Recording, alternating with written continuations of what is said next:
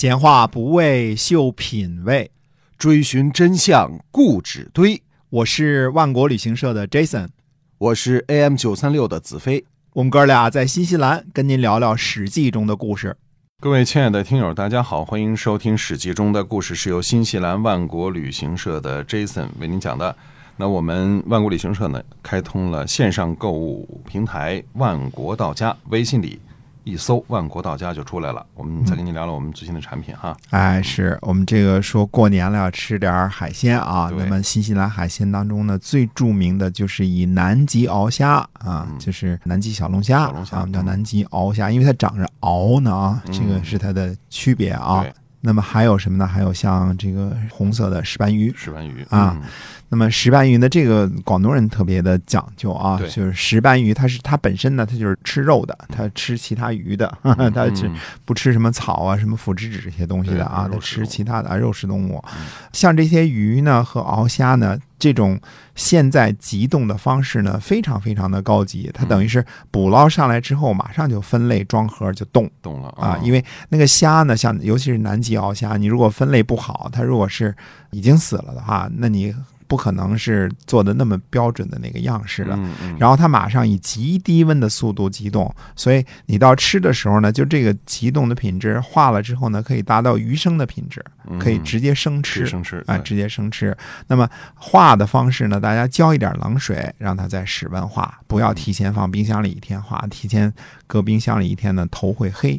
啊，像像这个急冻的石斑鱼啊，什么这个鳌虾呀，这些都可以达到生吃的这个标准。嗯鱼呢，那是肯定的，因为这种这种 reef fish 啊，新西兰叫叫做这个 reef fish 啊，就是有珊瑚礁的地方产的这个鱼啊，呃，特别的好吃，呃，肉质非常的鲜嫩，而且有嚼头啊，嗯特别好吃啊，有鱼味儿，一点儿都不腥，冻得非常好。对，就急冻它这个品质就是就是跟新鲜的是一样的。哎，对，那呃，可以达到生吃的标准啊，这是非常好的。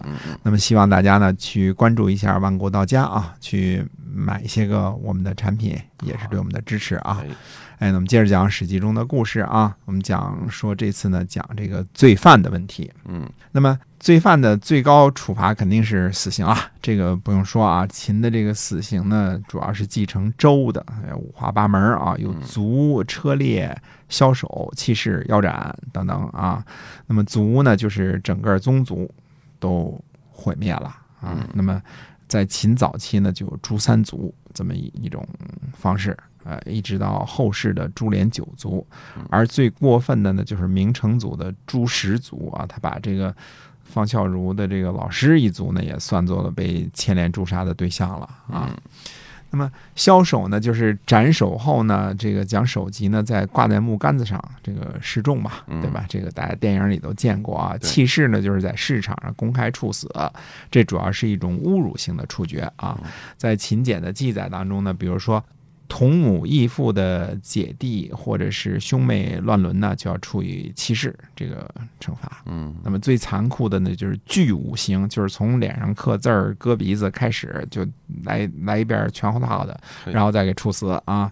这个法家的大实践家李斯同学受的就是巨五刑，从头来一遍啊。来一全套的啊。嗯，所以死刑之下应该就是徒刑了，是吧？哎，我们之前呢，有时候顺嘴呢，把秦的这个罪犯呢说成是劳改犯，其实这个说法呢不确切。嗯呃，劳改犯的定义是接受劳动改造的犯人，还是给予改过自新的机会的，对吧？嗯而秦呢，显然不太讲究惩前毖后、治病救人这套的。那么在秦呢，犯了罪就需要去做苦力，去劳动是真的，想改过自新就别想了，下辈子吧。如果非要使用现代名词呢，其实可以借用欧洲的一个翻译词汇，叫做苦役犯，就是做苦役的囚犯的这个意思。啊，啊对，好像你说过，这秦是没有刑期的问题，它基本上都是无期徒刑。如果说不被赦免或者是不被赎买的情况下，它一直都是哈。哎，是的。那么我们先来看一下各级囚犯的这个名词啊。这个最重的呢，这一级呢叫刑徒啊，这一级叫程旦冲，男为程旦，女叫冲，对吧？嗯男犯人呢是去修城墙的，这一听就是一重活儿，对吧？嗯嗯，女犯人呢是舂米的，所以呃，称呼他们为刑徒呢，是因为根据所受的刑罚不同而区别的，有斩左指为成担，有轻脚为成担，有按为成担，还有完成担等等。这都分别是什么意思啊？这需要先从周的肉刑说起。轻刑呢，就是脸上刻字，然后再涂上墨，在《水浒传》当中呢，就称作贼配军的那那种啊，啊。那么《水浒传》中好多好汉都是被刺字的啊，这个必须由神医安道全去给把刺青拔除一下，嗯。哈哈，才能恢复正常人的面貌的啊。对，那么意义呢，就是割鼻子啊，这是一个鼻子，右边一个刀，这个是个会意字啊，大家都能会这个意思啊。那么月形呢是砍脚，呃，弓形呢大家都熟悉，东方不败什么的都都都都使用过，是吧啊嗯，，对对，嗯。那么呃，仅次于死刑嗯。还有呢，后来添加的鬓呢，鬓呢就是弯掉膝盖骨。至于说斩左指为成担呢，个人估计这个是后来的发明，可能未必是周的原创啊。嗯虽然未必源于秦国，但是可能性很大。如果是越呢把脚砍了，这只是一种很重的肉刑啊，但是未必适用于秦国，因为脚被砍了，就基本上丧失劳动能力了。斩左指呢，既实施了肉刑，还不让人失去劳动能力，可以干修城墙的重活儿，所以可能是秦的发明。青面、割鼻子、斩左指这三种肉刑呢，都不会让人这个丧失劳动能力，特别适用于程旦冲啊。至于说清剿，这个剿呢是剿匪的剿啊，呃，还有什么按，这是什么样的刑罚？是不是肉刑呢？那就不得而知了啊，确实是不知道了啊。那这里边这个丸是什么刑法呀？呃，除了上面我们提到的肉刑之外呢，古代还有两种刑罚，一种叫髡刑，髡呢指的是剃掉头发啊，嗯有的人说剃掉耳朵这儿为止，还可以拖着一些头发；还有一种呢是耐刑，耐呢就是剃掉鬓角和须啊，鬓须啊，因为身体发肤受之父母，所以剃掉体毛呢也是一种惩罚。而完成蛋呢就比较幸运了，就是保持肢体的完整，呃，甚至不包括什么坤和奈啊。有的学者说呢，说完是既剃头发又剃鬓须，啊、这应该只是一种推想啊，因为它不体现“完”这个词的这个地方的意义。嗯嗯，只是做苦役而已啊。哎嗯，比程旦冲轻一等的刑徒呢是吏臣妾啊、一般的历史学家呢都翻译为官奴隶。其实吏臣妾的性质上呢属于官奴隶，这个不假。相对于私人奴隶而言嘛，对吧？但是呢，它是一种不规定具体劳作的罪犯。我们前面说过啊，他也可以承担这个承担的这个干这个土坯的这个重活儿，对吧？而且发给重刑犯的这个口粮，对吧？它不是一种规定说必须干什么的，同时呢，也可能被施以肉刑。例如秦简当中就记载呢，叫耐为立臣和青颜领为立妾的这个记录，就是削掉鬓须为立臣和在脸上刻和脖子上刻字儿为利妾的这个意思。利臣妾呢，这个合成当然是男女的啊，利臣和利妾啊。那么犯罪罪犯这是主要的属性，官奴隶呢为次等的属性。我一直怀疑呢，战俘除了被分配给有爵位的人做奴仆之外呢，很有可能也是立臣妾的主要来源之一。嗯，罪责嘛，那就是战败罪了，嗯，战败了有罪嘛，对吧？有罪对。嗯那么再轻一点的呢？再轻一点的就是鬼心和白灿。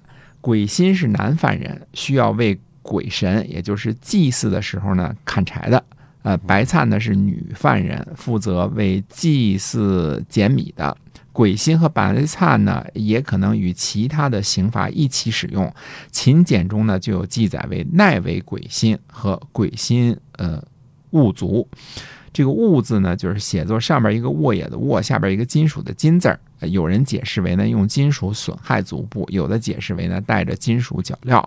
以上几种呢，这基本上都是属于无期徒刑，除非呢几种情况：第一呢被赦免；第二呢拿爵位去赎；第三呢被人赎替；第四呢有人去冗边，也就是去驻守边疆，替亲人免除立臣妾的身份，只能是立臣妾啊，嗯不能是其他的。那么以上几种呢，都是无期徒刑的罪犯。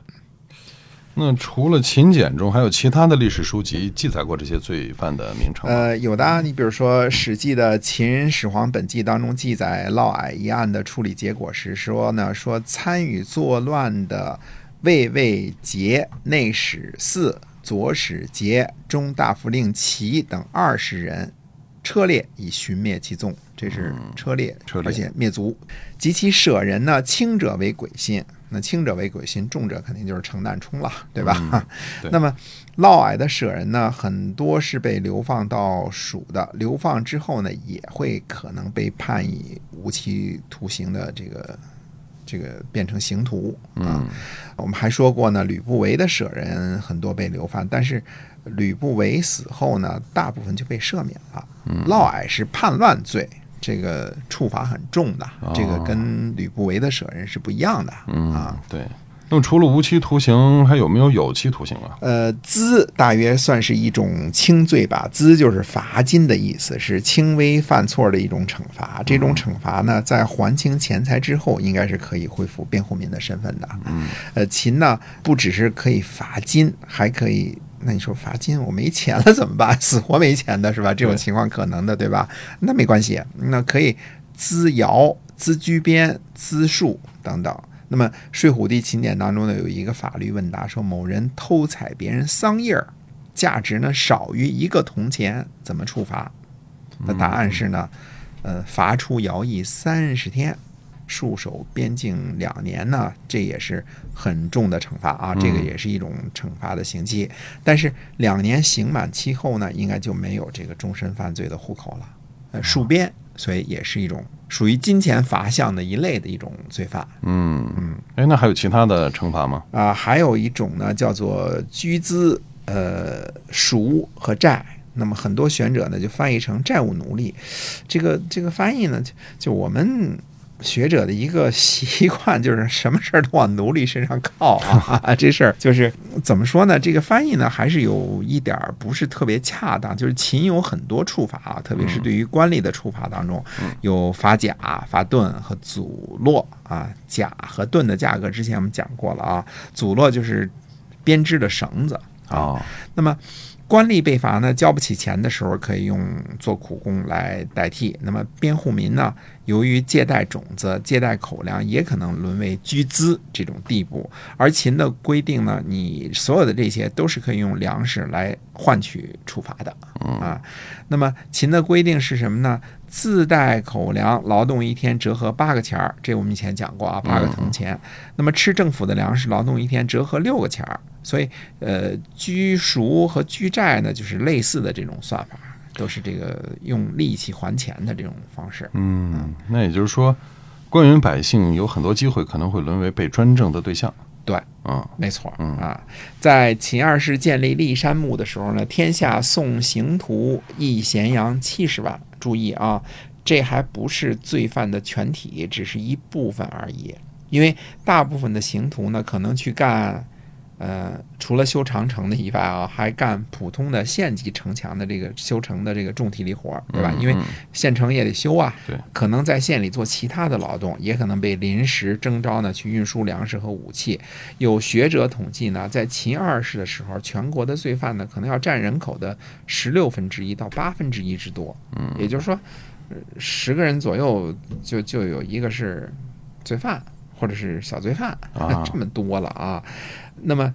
把人口的百分之多少呢，全部变成没有人权的干苦力的罪犯呢？这就是极其严苛的秦法所产生的恶果。嗯，而秦呢，对于这些罪犯呢，除了提供口粮，不让你死，不让你饿死之外呢，那么剩下的就是赤裸裸的剥削和奴役。嗯这就是，呃，所谓的秦以天下为仇敌的这种感觉。所以，天下人都要造秦的反嘛。你你你哪有把人的这个什么样的政府能把人类的这个十分之一、八分之一变成罪犯呢？这是多么大的一个比例啊！嗯不是千分之几、万分之几的这个感觉啊！对，所以这么多人被判刑，可见这个秦法严酷是古今一致的看法哈。对了，嗯，呃，当然这个罪犯当中也不是每个人都造反了。秦末章邯率领的二十万军队，就是由骊山行徒被赦免之后改编组织的，嗯啊，那么这支军队呢，那就成了镇压义军的刽子手了，曾经打败了无数的义军啊，甚至包括当时最强大的这个。